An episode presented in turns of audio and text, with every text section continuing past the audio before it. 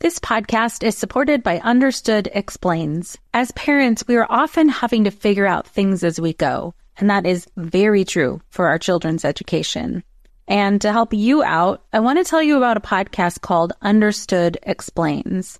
This season is hosted by teacher and special education expert Uliana Ortube, and she discusses all the things you'd want to know about individual education plans, or IEPs, what they are, why they're needed, who benefits from them, and what to expect when you have meetings with teachers. I could have really used this podcast when my son had an IEP for speech when he was 6. I was overwhelmed trying to understand the process and what everything meant. The episode on Understood Explains, Does My Child Need an IEP?, was the kind of info that would have really helped me get the most out of the educational support of the IEP for my son. And if you need that kind of support, I really recommend this podcast. To listen to Understood Explains, search for Understood Explains in your podcast app. That's Understood Explains.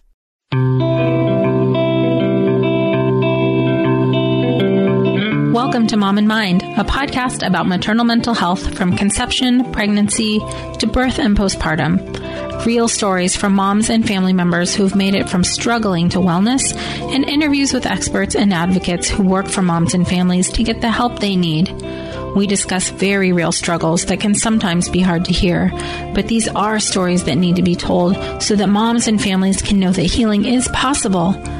This podcast is meant to offer information and awareness and is not a replacement for treatment by a professional or professional training. Thank you for being with us today. Welcome back to Mom and Mind. I'm your host, Dr. Kat. In today's episode, we are talking with Melissa Reeves, who is a doula, a coach, and co-founder of the Motherbirth podcast and community. She's going to be sharing with us her personal story around postpartum anxiety, and the difficulties that that brought up with her connection with her son, and a subsequent loss of birth trauma, and milestones that came and went. A lot of stuff that she had to overcome after the birth of her first son that left her feeling disconnected and having to work really hard to get reconnected with him. And then she'll share with us a little bit about how the work that she does now was shaped by her experiences. Melissa works with women who have experienced pregnancy loss and want to trust their bodies again, helping them find their own path to healing and hope through the innate intuition they each possess. Brought up with an innate love for simple, natural, rhythmic living, Melissa's perspective on life and motherhood comes from a slow reawakening to the depth of feminine wisdom through her experiences of stillbirth, multiple miscarriages, and postpartum anxiety. Melissa is based in Portland but travels semi-full-time with her husband and 2 kids. You can find Melissa's coaching and online courses at Trust Your Body Again and connect with her on Instagram for birth and motherhood inspiration. So let's hear from Melissa. Welcome, Melissa. Thank you so much for being with us. Thank you for having me, Kat. I'm excited to be here. So I've heard some really great things about the work that you do, and specifically the Motherbirth podcast, which we'll get into a little bit later and share that resource with everyone. But I would love to start, wherever you feel comfortable with starting in terms of how you entered into this space of perinatal wellness. Yeah, I think that for me, it really started kind of back at the insemination, maybe that's a tricky word, but at the beginning of my motherhood journey, which began with pregnancy loss in my first trimester, and then immediately getting pregnant with my firstborn son, who is now turning 9 at this month. And a little bit of background on me is that I grew up in a really large family. I'm the oldest of 10 siblings, and I grew up on a farm in northern Canada and was homeschooled and had a very, for what's pretty normal these days, a pretty alternative upbringing. My mother was a total hippie, and, she didn't have her babies at home, but birth was a very normal, natural part of the conversation. My mom just kind of had babies, and she was pregnant or breastfeeding for my entire life, my entire life at home. Yeah. And so even though there were many ways that I didn't want to be anything like my mother, and I didn't want my life to look like hers, at the same time, I was profoundly impacted by her motherhood journey and by the way that she showed up to motherhood, which was, of course, not perfect, but she was a very intentional and very, very thoughtful, present woman who really gave herself fully to the, you know, the experience of mothering. Mm-hmm. And when I got pregnant with my son, Aiden, I really felt on this visceral level that I knew what I was doing. And, you know, I mean, I had helped raise all of my siblings. Mm-hmm. I felt very, very comfortable and very confident in my skills, quote unquote, in terms of the practical ins and outs of raising children and what that looked like. I felt pretty confident that I would, you know how to discipline a child and get a child to do the things I needed them to do. And I definitely felt comfortable with, you know, feeding and choices around, you know, health and all of those things. What I severely neglected was any kind of emotional preparation. And I think that it's a understandable oversight. I don't think that it's possible to really understand the emotional investment and the identity shift that happens when you become a mother, when you observe that from the outside. And even as an oldest child who was very involved in the raising of my siblings, mm-hmm. I didn't have that same investment. The stakes weren't the same for me as they were for my mother. Right. Yeah. And so when I actually became a mother, after having a really difficult, complicated, and traumatic birth with my firstborn son, which kind of just morphed into this really difficult and traumatic postpartum period where we struggled so significantly to bond and to really kind of thrive in that early season. And what that ended up looking like for me was really severe postpartum anxiety. And looking back on it now, I can see that a lot of that was latent inside of me. I just didn't realize it. I did grow up with an anxious mother. And so a lot of the observations that I made about that mother-child relationship were based on this desire to kind of control outcomes and to really be in control. Right. So, yeah. So when my son came along, and that was not the reality as we know and understand now, it really threw me for a loop. And I had just so neglected any emotional preparation. I thought I was so ready for this. And I was ready. I was ready to change diapers and, you know, be committed to breastfeeding no matter what it took. I was ready for those things, but I was not ready for the emotional roller coaster that it was going to be. And, you know, there were some physiological factors due to the birth experience that we had that contributed to the turbulence of that postpartum period. But at the end of the day, it really was my own mental state and my own lack of preparation. And what was really a struggle during that season for me was that it was not a short season. You know, there were so many things about it that, you know, care providers or friends were saying to me, like my son was extreme colic and, you know, digestive issues and was a very unhappy baby. And there were so many times that people said to me, oh, well, you know, he'll hit the 3-month mark and things will get better. You know, the 6-month mark is around the window and everything's going to smooth out from there. And those milestones just kept coming and going with no shift. It was really hard. And I think that you pair that with the inevitable sensation that you have as a first-time parent anyways, that you really can't conceptualize that there is an end to whatever it is that's happening now, because you just really don't have the context yet to actually embody that belief. You know, like totally, you can rationally realize, like, my 15-year-old will not be, you know, breastfeeding or sleeping in bed with me or crying through the night. Like rationally, I know that, but it doesn't on a body trauma level, on a reaction level, it doesn't compute. This podcast is supported by Starglow Media's Mysteries About True Histories. From the creators of the hit top-ranking kids educational podcast in the world, Who Smarted?, the Emmy-nominated Nat Geo Disney Plus's Brain Games, and Netflix's Brain Child, comes Mysteries About True Histories, affectionately known as MATH, or math, in which kids ages 6 and up can hear humorous and educational stories that follow two best friends, Max and Molly, while they go on adventures through time, solving puzzles, hidden equations, talking about history, and making learning cool. Episodes transport listeners to moments in history like Pythagoras' ancient Greece, the era of the Aztecs, Sir Isaac Newton's England, and more. When I drive my son to school in the morning, we listen to these episodes that fit perfectly in our commute, with the episodes being about 15 minutes long. And this podcast is right up my son's alley because he loves to solve problems and happens to love math and the types of punny jokes that Max likes to tell. So tune in to Mysteries About True Histories with your kids. You can follow and listen on Apple Podcasts or wherever you get your pods. When it comes to raising kids, there's so much to consider. Things like, what do we feed them? When do we feed them? How do they sleep? What does it look like to raise kind kids? How does their nervous system work? How do I keep myself calm? What are my triggers? There's so much that comes into play, and we are distilling all of that information for you at Voices of Your Village podcast, where we bring experts in the field of early childhood and education and psychology and across the board so that you don't have to comb the internet for information. You get to show up and hang out and have shame-free, judgment-free conversations and insights into what it looks like to raise kind, empathetic, emotionally intelligent humans. I'm Alyssa Blask-Campbell. I have a master's degree in early childhood education. I'm a mom of two, and I am walking this journey right alongside you doing this work. Come hang out with me at Voices of Your Village, and we can dive into real conversations with actionable tips.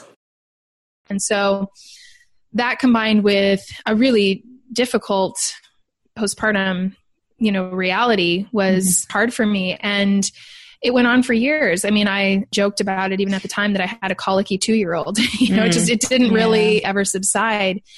And my anxiety didn't subside. I became more and more obsessive and more desirous of control. I really created a really toxic environment for my son and I and for our relationship to grow in, which made it really hard to, we wanted to have more children, but that was a hard conversation because I just felt so overwhelmed by what my experience had been. Yeah. And, it was, unfortunately for me at the time, I was also quite isolated in the sense that I had had children before the majority of our community. And so I both lacked, that sort of peer-to-peer, shared experience, relational side of things. Yeah, and I also just lacked personal connection to my own intuition and to my own inner voice and anything that would help me realize, like, okay, what's going on here? It may be common, but it's not normal, and I need help. I didn't really even recognize the dangerous, debilitative state of mind that I was in. And I definitely didn't reach out for help. So it just kind of languished, Yeah. I'm sure that so many people relate to many different parts of what you were describing about your experience, but very much the whole, it's just happening. You're not necessarily aware that it's happening, nor do you want to believe that it's happening on some level. So it's so easy for this all to just, keep going. In the way that you describe it, it sounds like it was for a while, a couple of years. Yeah. I mean, it really was actually 4+ years. And obviously my son developmentally kind of did move past those initial years of high need, really difficult interaction, but he kind of maintained a very high sensitivity, high emotional need, high reactivity. Simply because of the toxic nature of our relationship. I was constantly looking for ways to kind of control and, for lack of a better word, dominate him. And he was reacting to that as any child would do, with force. And it was really this spiral of us reacting to each other.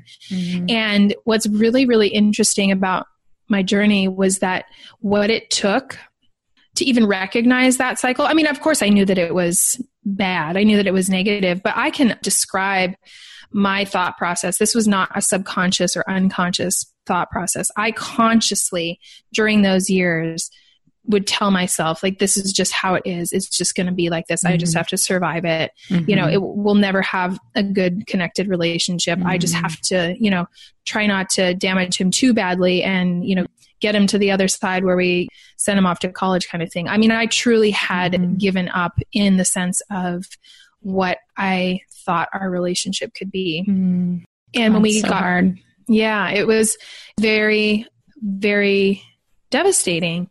And when we got pregnant with our second son, when my oldest was about three and change, I was really still this ball of anxiety. That was actually during that pregnancy, my season of highest anxiety with my relationship with my older son.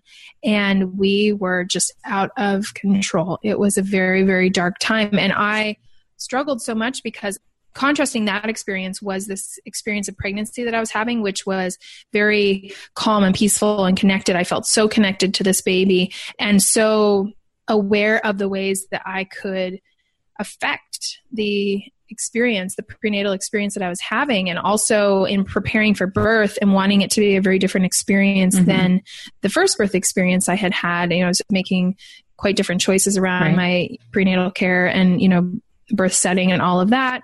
I was meditating, I was eating differently. You know, I was doing so many things to positively impact this pregnancy and birth.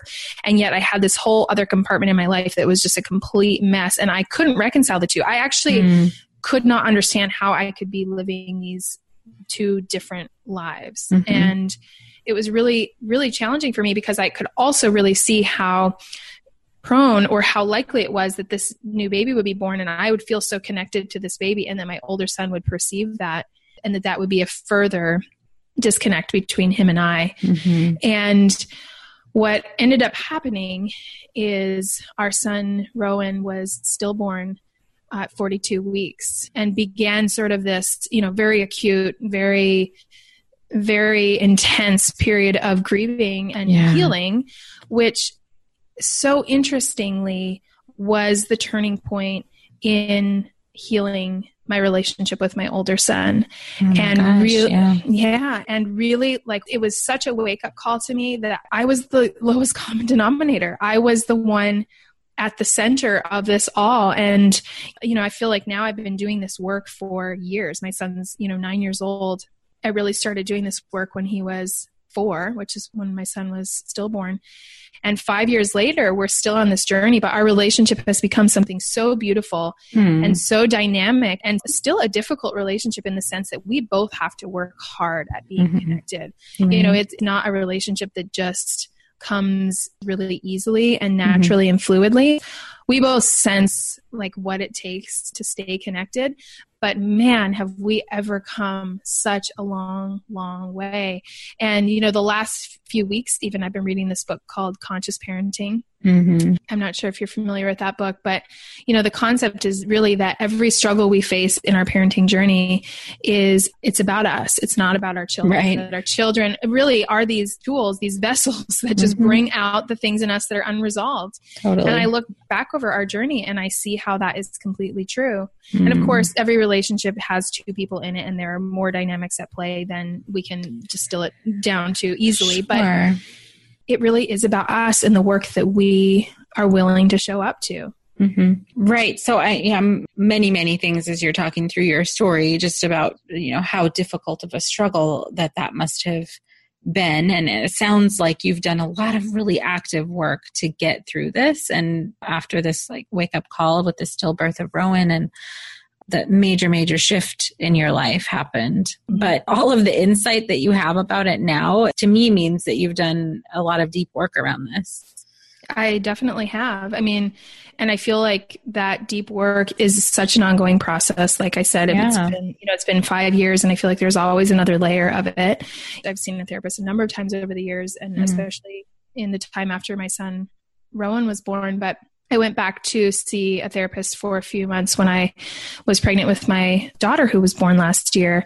And I just felt like this is a good time to kind of re-engage this work with the help of a, you know, therapeutic professional, and assuming that even though I'd done so much work around processing the loss of Rowan, that, you know, there's probably more there I can unpack, and it would be good to do that right before I go back into a birth situation. Mm-hmm. And what was so crazy was that my therapist was like, yeah, you're good with Rowan. Like everything we worked on for months was about Aiden and his birth and his postpartum period. That's where all my trauma, like all my unresolved trauma still was after years, you know? Yeah. That's so difficult.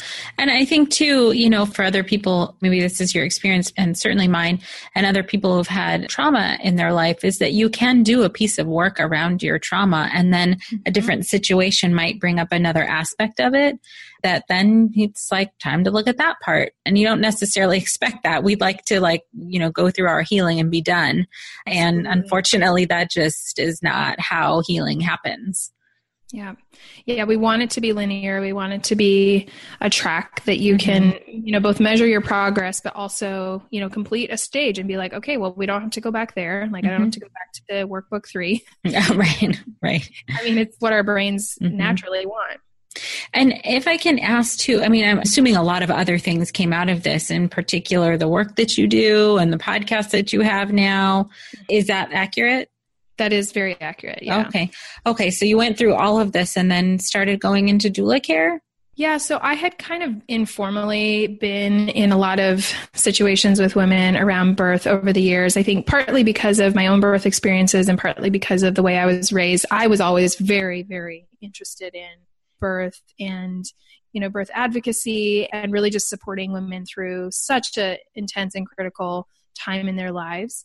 And so after a couple of years after Rowan was born, I decided to, you know, that I wanted to actually be trained as a doula so that when women asked me to, you know, participate in that experience with them, that I felt like I had a few more tools. I mean, I felt very, very capable of being in that setting, but I just wanted to really kind of flesh out that support system and tool set. So I did that, and kind of simultaneously, you know, while that was happening over the years, I had been being reached out to by more and more women who had experiences of loss, who, you know, would hear about me and wanted to talk, wanted to kind of process their experiences. And so, you know, these conversations with women around their experiences of loss or birth trauma were happening kind of simultaneously with me getting more involved in supporting women through birth as well.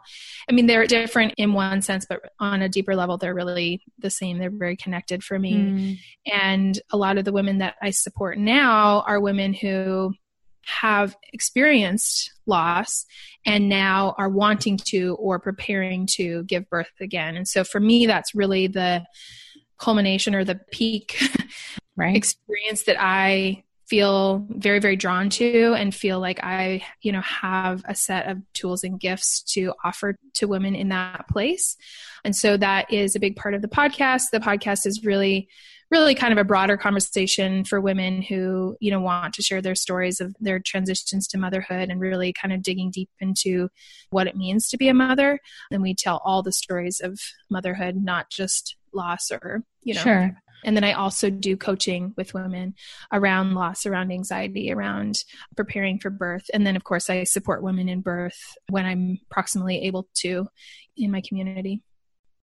Want to nourish and nurture that beautiful child of yours? What parent wouldn't? I'm Jill Castle, a registered dietitian and childhood nutrition expert and host of the Nourish Child Podcast. Each month, I cover the latest in childhood nutrition, translate it into practical tips and strategies, and showcase some of the most respected experts in the industry. So tune in with me and learn how you can raise a nourished child inside and out. Yeah, it's just amazing how our experiences shape what we do. There's so many people in this field who do go into these types of things where it resonates for them, where they feel like their gifts can be used. Their experience can be used. And I wonder, just in your process of being a doula, how have you seen that support the mental health of mothers going through difficult times, or just in general, preventative even, if possible? Well, I think that so much of what's lacking now in our cultural settings, and speaking very specifically of North America, which is where I live, is that we just lack community and we lack relationships that we can really truly rely on in a very deep, nourishing sense. You know, I think most of us would say we have friends, and I'm sure all of us have family to one extent or another. Right. But a lot of us don't feel like we can really rely on those community structures to nourish us. And so I think where doula care can be so powerful is in kind of bridging that gap and being that, you know, of course, when I work with a woman who's preparing for birth, I'm helping her consider her birth choices and options. I'm helping her, you know, prepare mentally and emotionally and physically for birth. But I really see my role as bigger than that. My role is really to help women create and nourish support systems that will help them transition and thrive in motherhood itself. Because, you know, you can have a great birth experience or you can have a difficult birth experience, either way, you then have to turn around and be a mother, you know? And that's really where the hard work that doesn't ever end is. Mm-hmm. And I think that both in the support that I provide to women, but really in focusing on how they can create and nourish support systems that will nourish them in an ongoing sense that enables, you know, awareness of perhaps a perinatal mood disorder or awareness of, you know, a breastfeeding issue that could be resolved with professional support or awareness, you know, physical need that isn't being met. Like, we need a meal train. Like, let's figure this out. You know, there are so many little things that when you kind of look more holistically at what does this transition really look like for women, we can, in those first few months of a woman's transition to motherhood, we can completely change how they experience the rest of their journey as mothers. Right. Yes, I fully resonate with you here, and I agree with you 100%. I mean, it's really when you take a step back and like, how can you change the course of somebody's life? It's like from birth, right? Getting the stuff in place for all the support that the mother needs to be able to have a safe and healthy transition into motherhood is so important. And maybe similarly to your experience is that a lot of us don't get that emotional part. We don't get the, hey, this could happen, or this is what this looks like, or if it happens, this is what you can do. We are sort of blind going into this emotionally with all of the focus being on, you know, how are you going to do the things, the day-to-day stuff, but really how are you going to cope and survive is a lot of what we actually need. Yeah. Absolutely.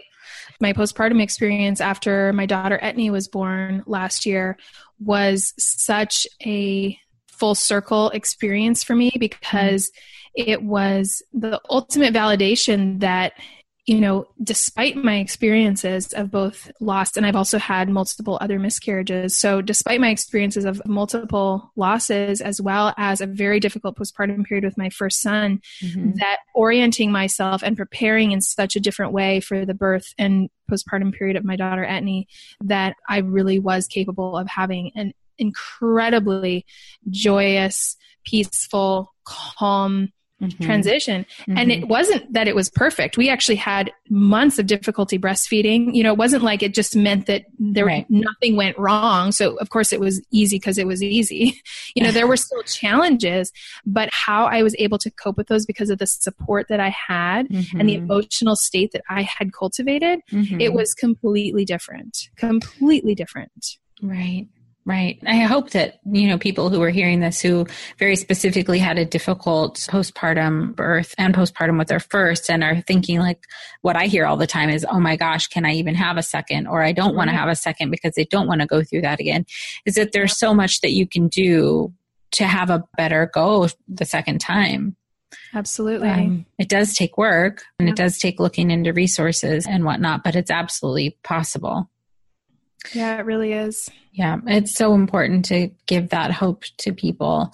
And I appreciate you being so open about how difficult, for being so open about what happened for you relationally with Aiden, because for a lot of moms who I talk with who do have these really difficult and challenging periods of time, they don't want to talk about it and they're not talking about it to other people. So I really believe that us talking about it, you specifically sharing what happened for you and that you came through it and that there's a process here is so empowering for people, because it can feel really like almost impossible to get past it. And there's a ton of, you know, guilt and shame and all this other stuff that people have to work through, because we as a society too, we tend to blame the mom, that it's all her, you know, whatever, all the good stuff, all the bad stuff. 100%. They get it all.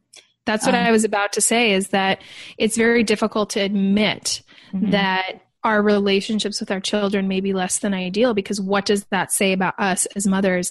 And when we're already bombarded in our culture with all of these things, all of these messages that diminish and devalue and dehumanize mothers and really make us feel like we are not worthy, the last thing we're going to do is admit to something that just amplifies that picture. Right. And I think from what I understand about your podcast too, is that there's a lot of speaking to that specifically yes. when our children are born, we are born, mother birth. Yes. And our whole process through that is deep in a lot of different ways and complicated in a lot of different ways. And sometimes it's not this Hallmark card ideal of what it's supposed to be. And it's a massive transition. Hey there, I'm Debbie Reber, the founder of Tilt Parenting and the author of the book, Differently Wired. The mission of Tilt is to change the way neurodivergence, whether that's having a learning disability, having ADHD, being gifted, autistic, or some combination of all of the above, is perceived and experienced so differently wired kids and the parents like us raising them can truly thrive. On the Tilt Parenting podcast, I get to talk with authors, therapists, educators, and parenting experts who are committed to this mission. I ask the questions my listeners are most curious about when it comes to supporting our kids. And in turn, my guests share strategies for challenges, out-of-the-box ideas for navigating school, best practices for therapies, tips for advocating, and so many thoughtful insights on what it really takes to help our kids grow up feeling seen and respected so they can create awesome lives for themselves. I know that raising a differently wired kid can feel overwhelming and isolating, but I promise you, you are not alone, and it can feel so much better. If you're on this parenting journey, come listen to Tilt Parenting. Together, we can shift this paradigm and show up for our exceptional kids with hope, possibility, and joy. Hi there, I'm Andrea Owen, self-help author with 19 translations of my books, global keynote speaker, and life coach. My podcast, Make Some Noise, has been serving up self-help in a simple-to-digest way for the last decade. The topics brought in each episode are practical and easy to implement around topics such as working through fears that keep you stuck, different modalities of therapy, managing your negative self-talk, and more. We bring you guest experts, solo episodes, and I even coach listeners on the air around relatable struggles. I also do my best to weave my sense of humor into some heavy topics because, let's face it, life can be pretty hard, and it's so much better when we can have some fun while walking through our challenges. Whether you're seasoned in personal development or just starting out, Make Some Noise podcast will help you become the best version of yourself, the person you're proud of when you look in the mirror and show up in your life. Simply search Make Some Noise with Andrea Owen wherever you listen to your podcasts. It really is.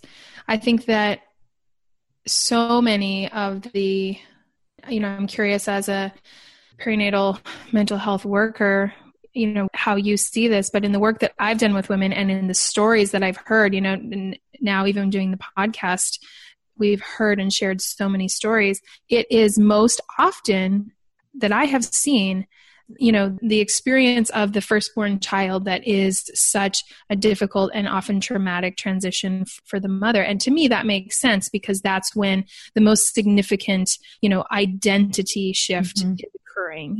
This is really a foreign experience, to be frank. And it is a very difficult one to adjust to.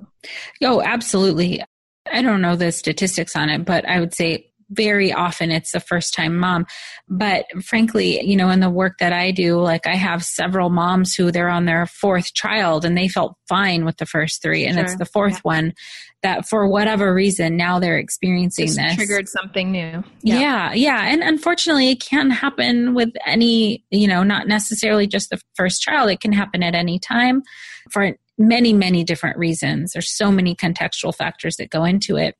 But I think you're absolutely right in that the identity shift from kind of no kids or childless to having a child is, I think, one of the biggest transitions you'll go through in life other than your own birth. I mean, there's nothing like it at all.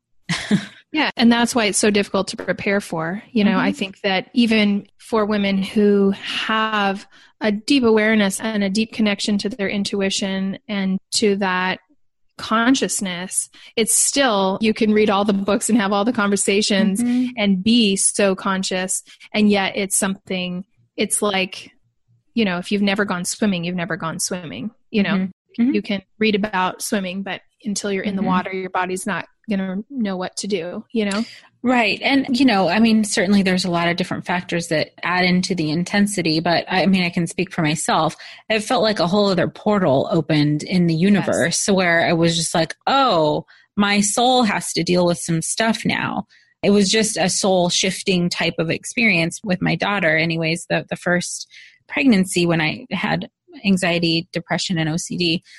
But it was this other like deep, deep level of stuff that came up where I was like, oh, where is this even coming from? Yeah. You know, looking back on it. And I find that that's a lot of people's experience. It doesn't always get that deep, but it is really sort of soul shifting. Yeah. And I think too, that that's why, you know, like you talked about, there are things that come along the way that can trigger something new or potentially for the first time. And I think that that is exactly why a person can be 5 years into their parenting journey or having their fourth baby or whatever. And suddenly, you know, maybe you haven't been either engaged in the work or potentially haven't had something that has triggered your need to do that work yet. And all of a sudden, whatever it is, whether it's a particular birth experience or particular, you know, parenting experience that is triggering something from your own childhood, you know, in reading this Conscious Parenting book, I'm really, really aware of how those patterns play out. And, you know, my son's reaching an age now where I had a lot of, you know, difficult interaction and conflict with my mother that like he couldn't have triggered this in me as a 5-year-old because, you know, that hadn't occurred yet in my life at that age. And so now there's this cellular memory of, oh my gosh, I know what this is like and this is terrible. And now I'm getting, now my brain, my anxiety brain is going to superimpose all of these, you know, futuristic beliefs about what this means because I've seen this play out in my own life. So obviously it's going to be the same in this situation. And that's terrible. So I'm going to react, you know? And that is so true for so many people. And then also you're talking about the work that you're doing yourself to not engage in those patterns. It's wow, it's hard. That in part is the work of, well, to quote the book, of being a conscious parent, is to notice all of this stuff. Yeah. So I want to also, in the podcast, it sounds like you go over a lot of these things, both within your own stories and then guests that you have on as well.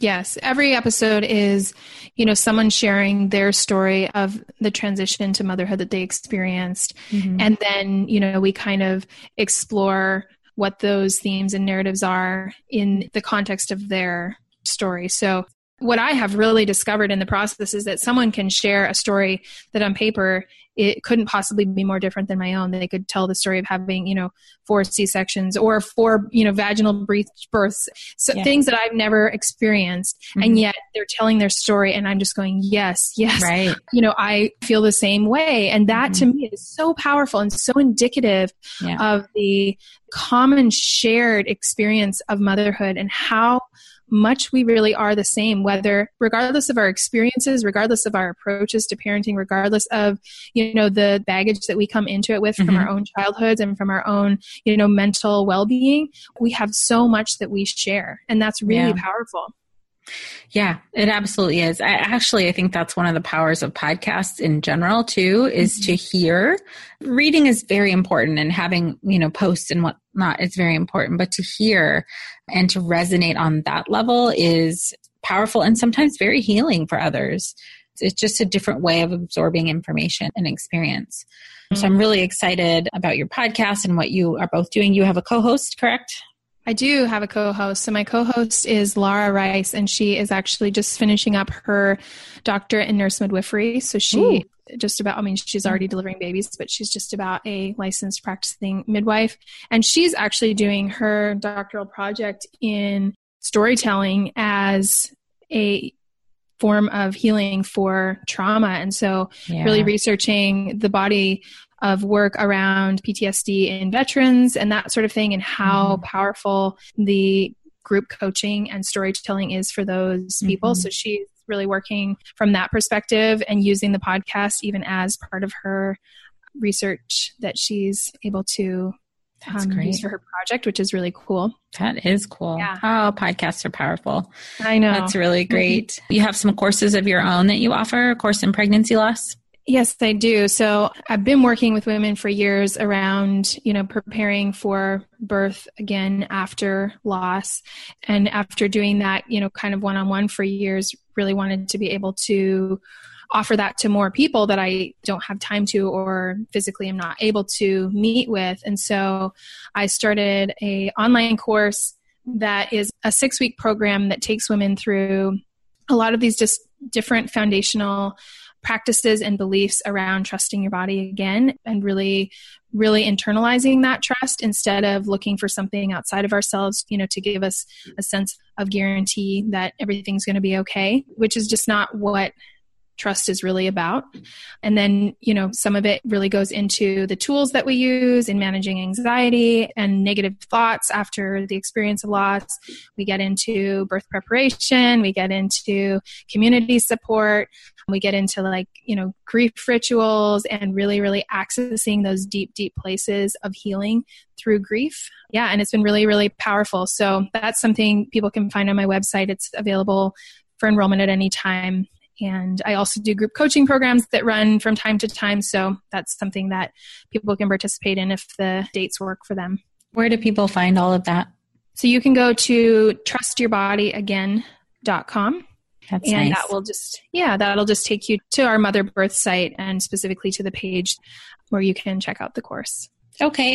You have a page for the podcast? Yeah, the podcast is motherbirth.co. Really, if you go to either of those, it's going to take you to the same place. So don't worry about getting lost. Okay, great. So people can connect with you through those websites. Yes, exactly. Awesome.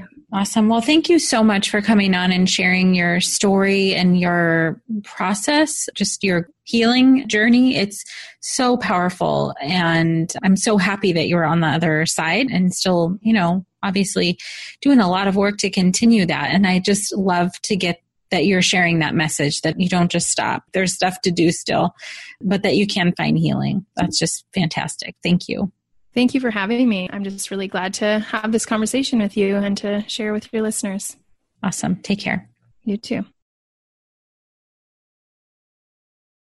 It is so important that people are sharing their stories. And I'm just so happy to talk with Melissa and hear how she recovered from such a difficult period of time. And also just the honesty that she brings and how much work it can be when there's a disconnection or when you're healing from your own difficulties. It really does take us being honest with each other and honest with all of you, bringing these stories into the light. So for one, you can know you're not alone. And also you can know that you can feel better. If you'd like to connect with Melissa, you can find the Motherbirth podcast at motherbirth.co. And they're also on IG at motherbirth.co. And the Mom and Mind podcast is part of Parents on Demand, a network for parents and families. People can listen through their free apps available on Apple and Android. There's a bunch of other parenting podcasts on there. I'm sure you'll find one that's right for you.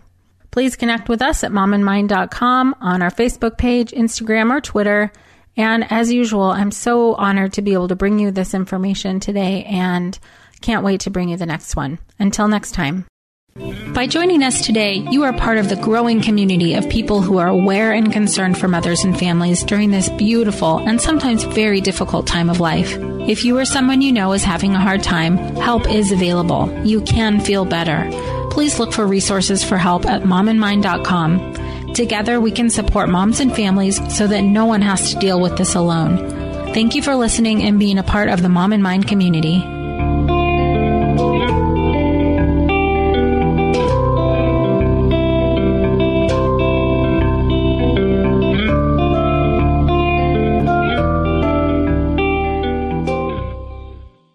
No one told us the truth about parenthood. Why?